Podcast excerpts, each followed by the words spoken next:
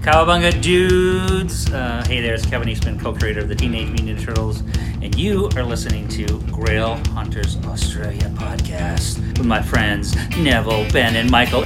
It's awesome. It's gonna be the best show ever!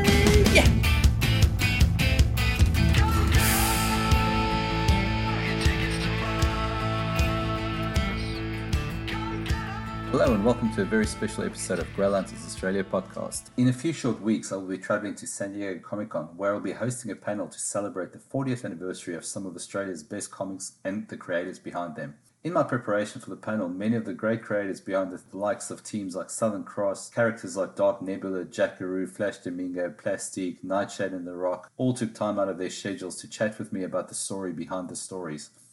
I recorded these sessions and found them too valuable to keep to myself. So, with the consent of the creators, I will be releasing them over a number of short episodes so collectors and readers passionate about the books and the stories can enjoy them as much as I did. As mentioned earlier, this year marks the 40th anniversary of some of Australia's most significant creator owned publications, comics, and characters. And now, 40 years later, we're experiencing quite the renaissance. All our favorite teams and characters are making a comeback, and the doors of the Australian comic universe built in the 1980s will be swung wide open and shared with a new generation of reverie superheroes. In this episode, I chat to Gary Chaloner. Gary started his career in comics as a publisher in 1982 when he got the band together and formed Cyclone Comics, which then went on to play host to his own work. Cyclone went on to publish a range of amazing comic books with titles as diverse as The Jackaroo, Southern Squadron, Dark Nebula, G.I. Joe Australia, Flash Damingo, and Cyclone Comics Quarterly. As the years rolled by, Gary also worked overseas, including US editions of The Jackaroo and Southern Squadron, as well as a very odd issue of The Badger and award winning Planet of the Apes. Gary also worked on The Olympians, a two issue prestige format by Marvel Comics, which featured art by the great Gary Martin and covers by Todd McFarlane and Karl Kesel. Gary was also lucky enough to have worked with the late great Will Eisner on stories featuring Eisner's early creation, John Law Detective. This collaboration was subsequently released by IDW Publishing and awarded a Ledger for International Title of the Year. And what's Gary up to now? Well, you'll have to listen to the episode, so let's get straight back into it. Yeah, so the first question to you was uh, kind of just an icebreaker. Like, um, you you started around 1985, right? What drew you to self-publishing, and um, was it a character? Was it a story? Was it an idea of bringing Australian comics to life? Uh, there was nothing so grand as that. It was basically just a, uh, a love of comics and being a, a, young kid that didn't really take no for an answer, uh, and you know wanting to do my own comics and draw and illustrate stories uh, but not realizing that uh, by the, you know, when I first really started taking it seriously, it was the late 70s, early 80s, and there wasn't much else going on really. There was stuff going on, but it was so low key. There was no structured, um, you know, uh, industry, or there was only single creators like, uh, you know, Gerald Carr and and eventually Tad. Yeah, and, guys uh, doing it on their own, eh? Uh, yeah, so there, there was no structure to it, and these guys were doing it very much along the same lines, um, you know, because it was it was in their in their blood and they wanted to do it. So yeah. uh, that that's I came along uh, pretty much when Tad had uh, done his uh, first Dark Nebula graphic novel, and I met him. But his all his artwork was at the uh, you know, printers getting neg shot because that was before the internet and it was all very old school where Mm. the original artwork was shot to neg for plates. So all his original art uh, wasn't around. So we organised to get together. We had a chat about comics and uh, had a lot in common. Uh, but he really had very little to show me except for a set of reduced photocopies, photostats. But uh, he didn't have any original art around. So I got to see him a couple of times and a friendship developed there. And he had uh, already become friends with uh, Glenn Lumsden at the time. And Glenn was working on that first book as well as um, sequels, uh, follow up stories featuring Dark Nebula. Yeah. And uh, I'm He, not he exactly told, he actually he actually gave me the same story. Do you believe it or not? He told me about the fact that he met up with you and he was all excited and nervous to meet another creator and he had nothing to show. Right, yeah, yeah, yeah. So well, there you go. So that's uh, that's passes the no bullshit test straight away. Um, yeah. but yeah, so so from there, so meeting Tad and um, finding out that there were other people that had the same uh, kind of essential dream uh, really was quite heartening that I knew I was going in the right direction. But uh, as far as uh, an industry, uh, I really I picked up uh, John Ryan's book, that panel by panel book, and started to read about uh, you know, going backwards in time as to what had happened leading up to the 1970s. Because I think Ryan's book covered up until about 1979, and uh, where there wasn't much going on really. There was yeah. a very small underground scene, surf magazines, Captain Good Vibes, and things like that, which I was following and really um, you know scrabbling around trying to find what other Australian artists were out there. And uh, Tad had uh, been uh, living with or sharing a studio space with Paul Power and a few other creators that were doing newspaper strips at the time. But uh, newspaper strips were very hard to crack, even in the late 70s and early 80s. It was very much a um, you know a hard gig to try and get a regular comic strip going. So um, uh, just leaving high school at the time, my mum said, uh, you know, get a trade. So I wanted to do something that was um, associated with comics. So I did graphic design. So that's always been a good backstop for me. But it also taught me, once I did all of my stories and artworks, what I had to do to get it to the printers and get it out there to the distribution outlets. Yeah. So, um, uh, so yeah, meeting Tad. Uh, from Tad, I met Glenn, uh, and that was uh, the three core people that would eventually turn out to be Cyclone Comics. And through that little mini network, we met up with uh, the guys that would form the Ugle Club and met a whole swag of other people through them, including Dave DeVries. But there were the guys that would eventually go on to produce Phantastique, Steve Carter and um, uh, McConaughey. And uh, what was his first name? I forgot already. Uh, Frank, Frank McConaughey. Yeah. And uh, and Bodine at the time. And that's as when well. Bo, Bo joined in, yeah. yeah. So and these these guys, um, you know, I've kept in touch with ever since and formed very firm and long long lasting you know professional and personal relationships with as well. Mm. So um, you know there, there wasn't uh, subject wise we're very very different content wise as far as what we yeah. want to do with our comics. But as far as uh, everything else, uh, we had a hell of a lot in common at the time, and that sort of bound us together. This uh, it was it was like a sort of like a um, uh, you know meeting of the minds, I suppose. But yeah. Uh, the execution and the results were different but that that all that that essential thing of wanting to create and wanting to tell stories, but how do we do it in Australia was the thing that sort of bound us together in those early days. Yeah, yeah. So initially, Cyclone started off as an anthology, right? So it was co-contributed. Yeah, to... I mean, if I hadn't met um, Tad or any of the other guys, I probably would have done a just a solo title myself, mm. and probably would have totally gone up against the brick wall uh, in, in a lot of ways, you know, finding a market, finding a distributor, finding a way to market uh, my, my characters. And also my art style and uh, development as an artist was so immature at the time as well that, uh, that it probably wouldn't have worked.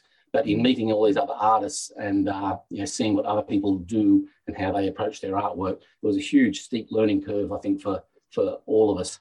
Um, and it also the idea of working with other creators uh, you know, alongside them for an anthology uh, was a, a, very appealing to a young bloke who, you know, six months previously was just by himself and didn't know which which way yeah. to jump. All of a sudden, yeah. he had a lot of answers, and he had a lot of people who were trying to yeah, find. Yeah, you form that support group, right? You form a support, support group around that, but it's also financially you share a burden in terms of trying to get everything done and put it together and get creating. So it was, it was, it was a bit of a no-brainer that uh, to to form an anthology, and uh, the the Ugle Club guys, uh, we were going to try and all band together to do this super Australian anthology, not a superheroic one, but a big and a big concept Australian anthology.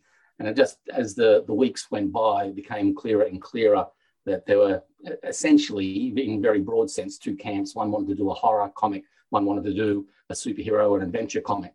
So um, there was no uh, falling out. It was just a natural progression of creators yeah. finding a home for their creations mm. in these two anthologies. So Cyclone developed over here with superheroes and adventure, and Phantastique developed over there with horror and horror and more horror.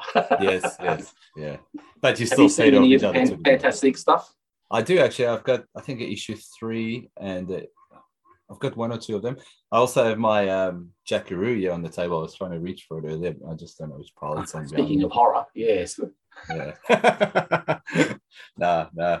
But but look, I, I think I think in, in concept that, that, it's probably the best recipe at that point in time because of the printing. Yeah, it's mass volume and you got to worry about distribution and everything else that's associated with it. And you're not carrying that all by yourself when you when you work in a group like that.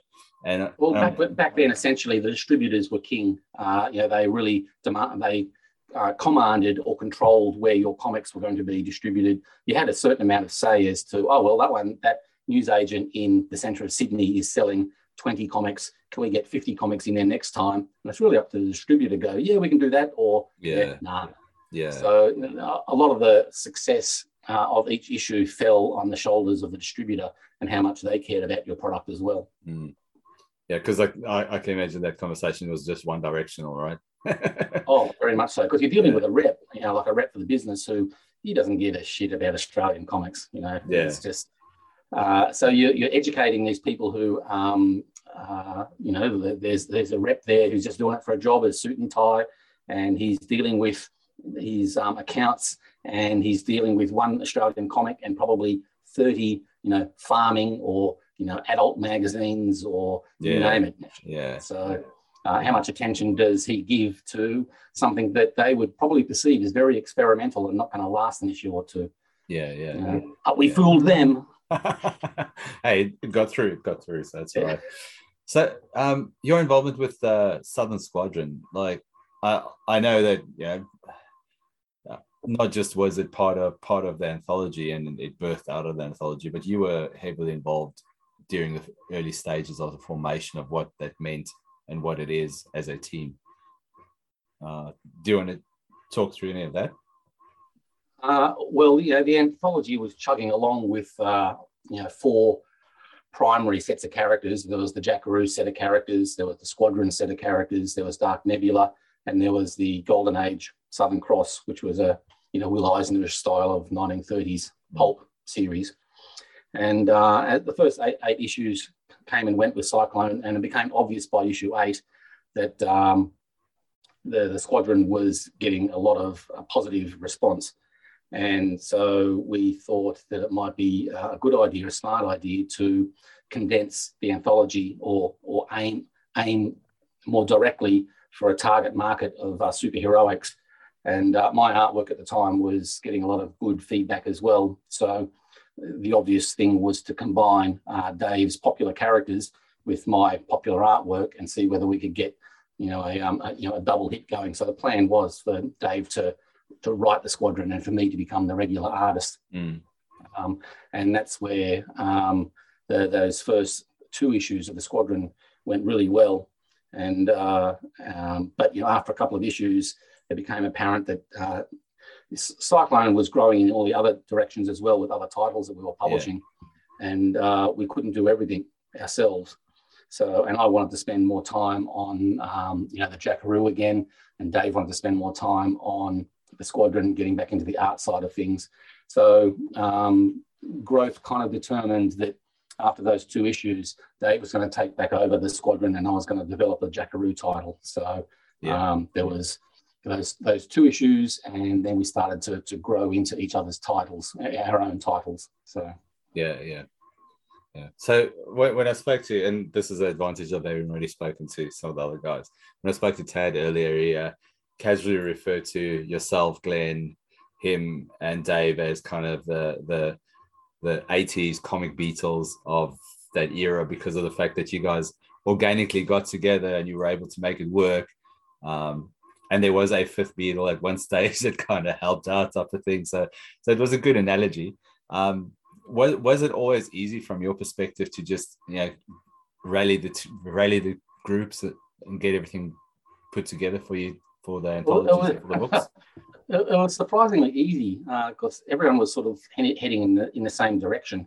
Mm. Um, you know, I, I, don't think you know until there was the uh, the law of America, uh, there wasn't any real um, you know bad words said between us as far as decision making or anything like that. As far as the, the characters were concerned and what we had to do as a as a publishing brand, um, all the decisions kind of flowed quite quite naturally. That yes, of Right, course, we're going to grow Yeah. out of an anthology, and yes, of course, we're going to grow into uh, solo titles, and of course, we might do some marketing and get a title like GI Joe together to do a little uh, toy sponsorship title, and we might get other. We might have a, a line of specials where we can do special projects on the side, and it all seemed very, very natural as it as it progressed along. So, um, which again, I think just goes to show that uh, since me leaving high school and, and meeting Ted, that these guys that, that, that I've grown up with over the decades have stayed, you know, like firm, firm friends because we just think so alike or have thought so alike about what we would like to do with with comics and our characters. Yeah, yeah, and I guess the the fact that beyond comics, you guys were the Yogel Club, um, and and you were you became friends despite no, just regardless of not despite the fact that you were doing comics together, and, and I think that that bond is probably what um, sustained it and actually kept it. Yeah, despite the fact that you guys haven't published something between 1995 and 2008 or whatever, um, you got you kept in contact, the ideas kept flowing, and um, obviously it's inevitable that you're going to do something again, right? Uh, yeah, yeah, yeah. Uh, I think uh, it's it's strange that time has passed and these characters. I mean, no one has really been out of the scene that much. I mean, Glenn Lumsden's has always been working. Dave has always been writing. He had a, uh, a business with Glenn for quite a long time as well after Cyclone. Mm. Um, you know, Tad, although he has not published Dark Nebula, he's still been writing and coordinating the, the reappraisal of Dark Nebula or the relaunching of Dark Nebula. Um, you know, he and I have kept in touch for, for all that time. And, and of course, while this time was going on, we've been you know married and, and having families and doing all that kind of stuff outside of what a you know a comic book artist or writer would would do. Yeah. Life goes on, and now it seems to me that uh, you know kids have grown up. Uh, Australian comics have grown up as well, and there's been this uh, look back and a reassessment of uh, what these older characters uh, were about. The, uh, the it's less about the creator and more about the creations and Yeah. the spotlights sort of Yeah. being turned on them, particularly with some big anniversaries coming up over the next couple of years Yeah, with uh, Squadron and Nebula. That um, that attention uh, sort of validates the characters and uh, the decisions that we made back in the early 80s Mm. that they're that they're still remembered and that there's still interest there for for new material. yeah, and I, I think that's going to be my next question anyway. The fact that, and Tad also told me that you were critical in making sure that you know the Dark Nebula brand stayed relevant throughout the years when it was published. When he did the online, the online Dark Nebula comic, right? And um, Yeah, that kind of yeah. fall breached the gap, not from start to end, but it was there and it was something that was being produced. That was kind of a combination of um, friendship versus uh, a need uh, for for Tad to push Dark Nebula back into the spotlight again. Hmm. But uh, again, living living a life as you do, Tad's had his ups and downs, and he had a horrible accident that almost took him out completely, and he's had a hard time uh, back then. Uh, bouncing back from that, Mm. and uh, you know, the, a big part of his life is the Dark Nebula and and his creative his creativity, and that part of him is, is a large chunk is, is Dark Nebula. So Mm. when he had had his accident and he was, um, you know, in a bit of a, a, a dark place, excuse the pun, um, it seemed natural, uh, particularly with the production of uh, you know, digital, uh, the introduction of digital printing Yeah. and uh, all the advances in comic production, that uh, it was a good opportunity to put to him the idea of creating a Dark Nebula website and posting the stuff online, generate some interest again, get Tad's new stories, you know, get him refocused, get some energy happening. And uh, you know, push the whole but he gained, he gained an international reach from it. So you know, there's a great benefit to the fact that you know you were you were you were initially stuck in news agents where people had to go and find it to having a worldwide reach by being an online um, entity, right? It's a different. different that's world. right. Yeah, yeah, Yeah. and that in a in a weird way, in an indirect way, I suppose, uh, really has um, directed the the new interest in the Cyclone characters. Uh, Yeah. I, would suggest that was probably a starting point. That Yeah. those trade paperbacks that uh, Tad eventually coordinated and released was the uh, the start of um, another phase of interest in the characters.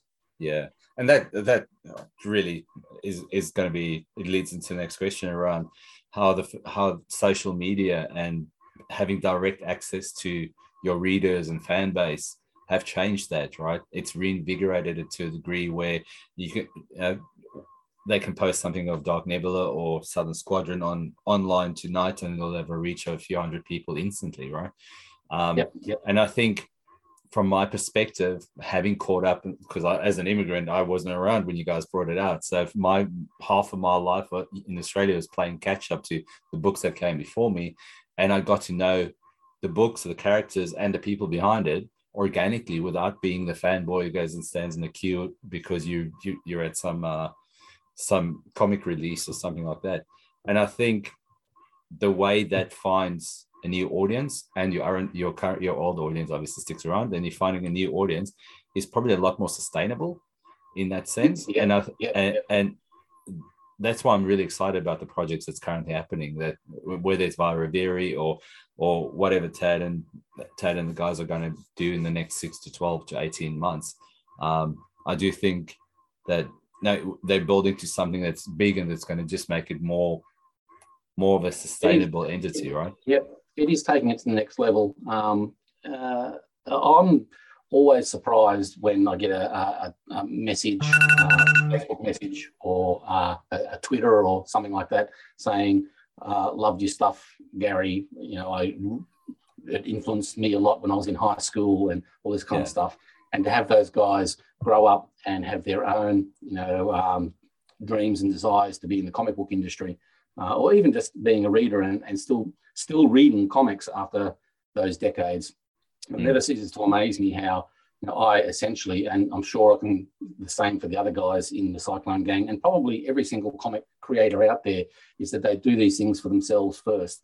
The, the person that they're trying to please the most, you know, when you're drawing a page, is you, you're drawing it for yourself. You're drawing the best thing you can uh, for yourself first, and Yeah. then the readership comes afterwards but to actually realize after so many years that um, you know the artwork that you did send out there in its early stages, but actually found an audience, and then after so many decades and so many years, that audience still trickles back to you to say, Yeah. I remember you, and I really like that stuff, and da da da, da. and that that is amazing. And when it coalesces into a, a new movement of a new series or crossovers and um, a new way of uh, new stories with those characters, yeah it's um, a pretty nice uh, end result, really. Yeah, yeah, hundred percent. Um, what what's your opinion on moving from old school printing to being able to do digital printing, on demand printing, pre-order, Kickstarter? How do you think that's gonna? Yeah. How do you think that's going to uh, contribute to the sustainability of the the characters and the teams and the creations that you guys have made over the years? Um, I, I think it'll help. Uh, it's uh, it seems to be Less anxiety, I'm Uh, sure. yeah. Well, to print that. 10,000. Kickstarters can be pretty uh, you know stressful, I suppose. I guess. But, Yeah. um, I'm talking yeah, about printing ten thousand and then sitting with the boxes. Oh, oh, oh, definitely. Yeah, yeah. Making furniture out of unsold boxes of comics. Just throw a sheet over it and you got a lounge. Yep. Uh, yeah. Ah, those were the days.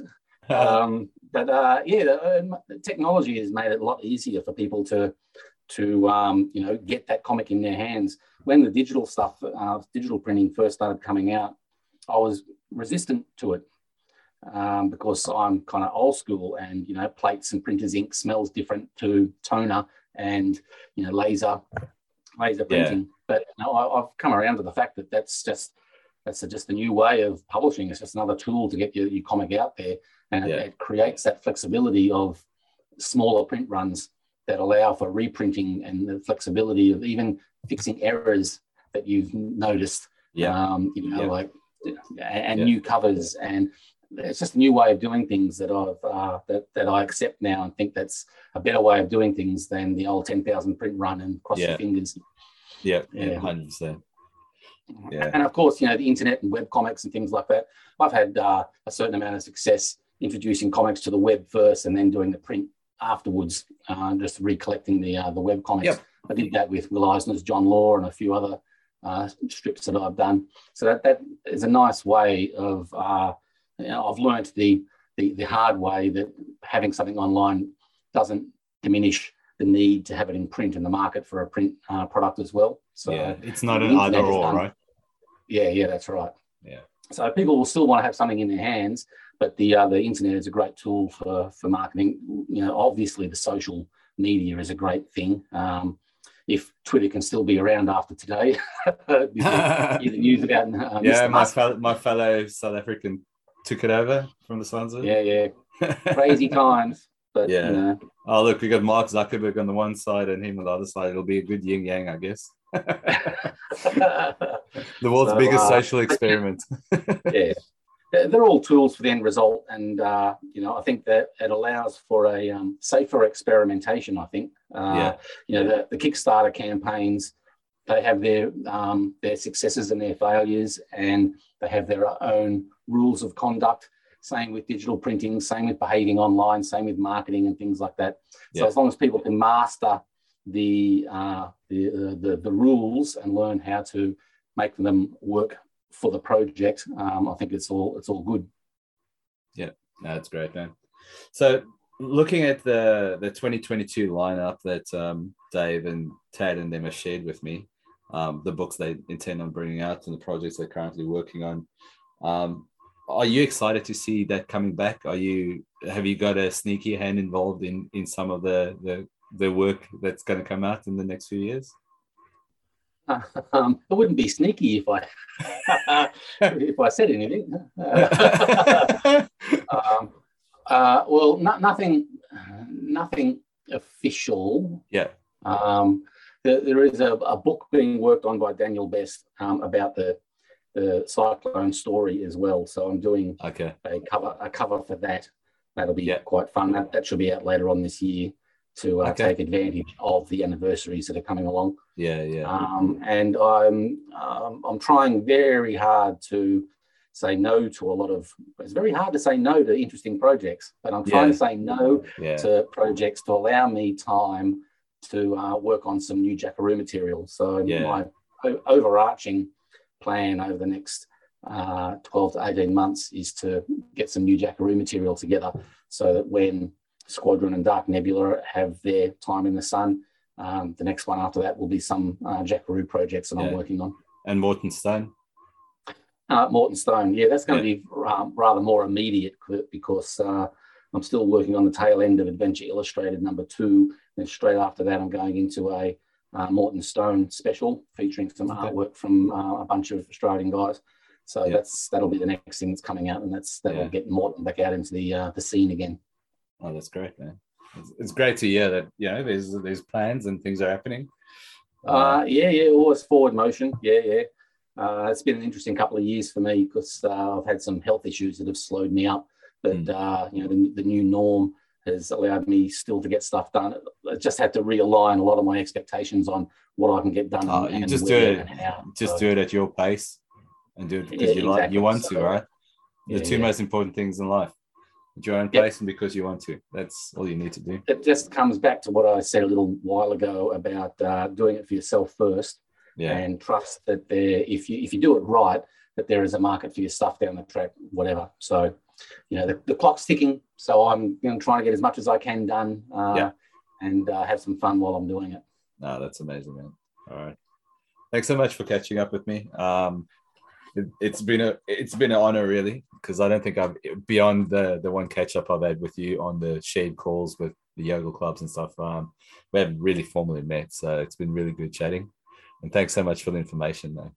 Um, you seem to have been around for ages and ages though i remember just on the uh, i was catching up with your uh, facebook messages the last time we talked was probably four or five years ago when dennis got the lifetime achievement award for the eisners and you're Ah, there for that yeah, yeah, Uh, Yeah, and I remember mentioned to you that yeah, I've got to go down to Australia at some stage and catch up with Gary. And yeah. I talked to, I just talked to Dennis uh, two nights ago via email. He and I 2015. compared Yeah. I've met him a few times actually at, at the Eisners. He's a great guy, Yeah. man. He can talk your Uh, ear off. I'll never do a recording with him Yeah, because when he yeah, yeah. starts, because he's always wearing his funky ties and he's always comes with a few stories. Really, Yeah, really nice yeah. guy. So, Um, yeah, yeah, we, we keep in touch on the email, and uh, it's like I don't think we're ever going to meet, not face to face. I don't, just don't Yeah. think it's ever going to happen. But we keep on threatening, you know, this all the time, you know. yeah, So um, yeah, great, a great internet friendship. But uh, yeah, he's, he's he seems like a lovely guy, and maybe one of these days we'll have a beer face to face. But uh, Ah. you know, might have to Oh, get over to the he'll be there, he'll be there in July. I'm just saying. Yeah, yeah, All right. Thanks so much, Gary. yeah. Talk soon. Look after yourself. You too. eh? Bye. And that's a wrap. We'd seriously love your feedback on the episode, whether it's on Facebook, Instagram, or on the podcast channels. Give us a yell, tell us what you think. If you liked it enough, subscribe, follow us, and we'll keep pumping them out. As always, we'll leave you with local legends, Torrential Thrill, and their song Mars. Enjoy.